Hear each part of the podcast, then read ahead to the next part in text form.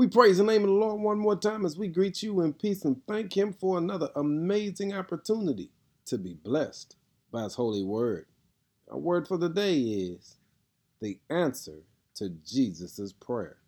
In John 17, verse 21 says, I pray that they will all be one, just as you and I are one. As you are in me, Father, and I am in you. And may they be in us, so that the world will believe you sent me. We ask so many things of God in prayer. But what would it be like if we instead actually answered one of Jesus' prayers for a change? While the great cities of this world are becoming more and more diverse and complex, the prayer that Jesus prayed to the Father seems even more clear and simple than ever. Here's what he said that they may all be one, even as we are one.